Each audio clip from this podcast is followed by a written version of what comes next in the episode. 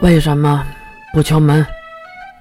世门拿出了嘴里的鸡腿，有些委屈的回答：“我敲了几分钟，没人回答，我才进来的。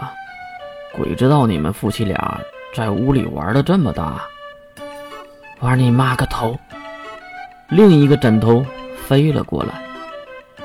几分钟后，世人衣着整齐的坐在了普通的餐厅中。这个餐厅的装潢和气派的别墅并不是一个风格的。至于美人面前的吃食，可就是地地道道的高档东西了，全是市面上非常昂贵的食材。身为穷学生的他们，根本就没吃过这样的东西。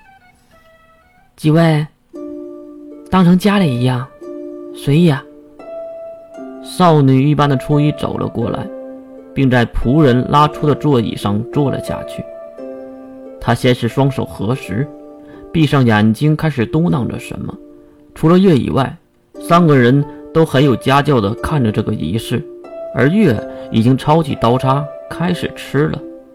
见到这个情况，关灵也是用手按住了月那贪婪的手。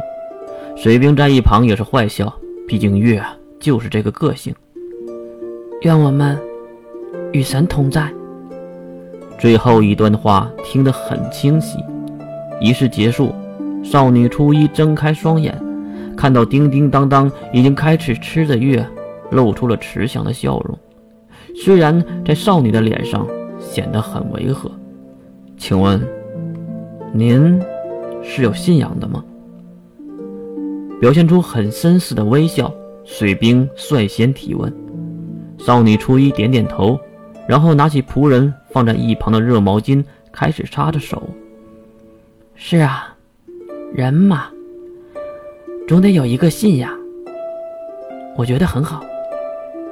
可是，我没听过这种祷告语呀。水兵是在试探性的问，而且还要不失规矩。让水兵没有想到的是，回答他的可不是少女初一。而是胡吃海塞的月。只见月用毛巾擦了擦嘴边的酱汁，指向少女初一：“他的信仰你以前没听说过，很正常。不过最近你一定听过。”水兵，水兵好奇的看向月：“什么？”月露出了意味深长的笑容，看向少女初一，而初一呢？也是早早就准备好了坦然的表情。他的信仰就是那个神童使者。哈！这话关灵也好，四门也罢，他们三人都哑口无言，已经不知道该不该顺着这个话题继续聊下去了。只见少女初一放下手中的毛巾，并看向水兵。你父亲水神山听到我是金龙头的养父，是怎样一个反应啊？仿佛看穿一切的眼神，让水兵理解了自己就是一个小孩子，非常的幼稚。水兵也是释然的放下了装腔，而是平淡的回答：“啊，那个男人早就知道，他说这种小事儿以后就不要通报了。”啊。那个水神伞还是那个样子啊，就算对自己的儿子也是这样啊。少女初一笑了笑得很开心，从话语中可以理解，她和水兵的父亲也很熟。水兵也是无奈的低头，自嘲一样的回答了初一。初一前辈，我就是一个私生子，算不上什么。水兵的话没有说完，初一就打断了他的话。还是吃饭吧，今天这顿饭吃完，我们不知道又在什么时候见面了。在见面的时候是朋友还是敌人，也不从得知呢。被阻拦的水兵刚要以感谢的目光看向初一，而又被初一的下一句话惊愕。目视到水兵脸上的表情变化，初一还是委婉的说了一句：“小区站呢。”我说的是校区站，你可不要想歪了呀！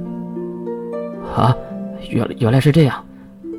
缓和了气氛，这三人也是拿起了刀叉开始吃饭。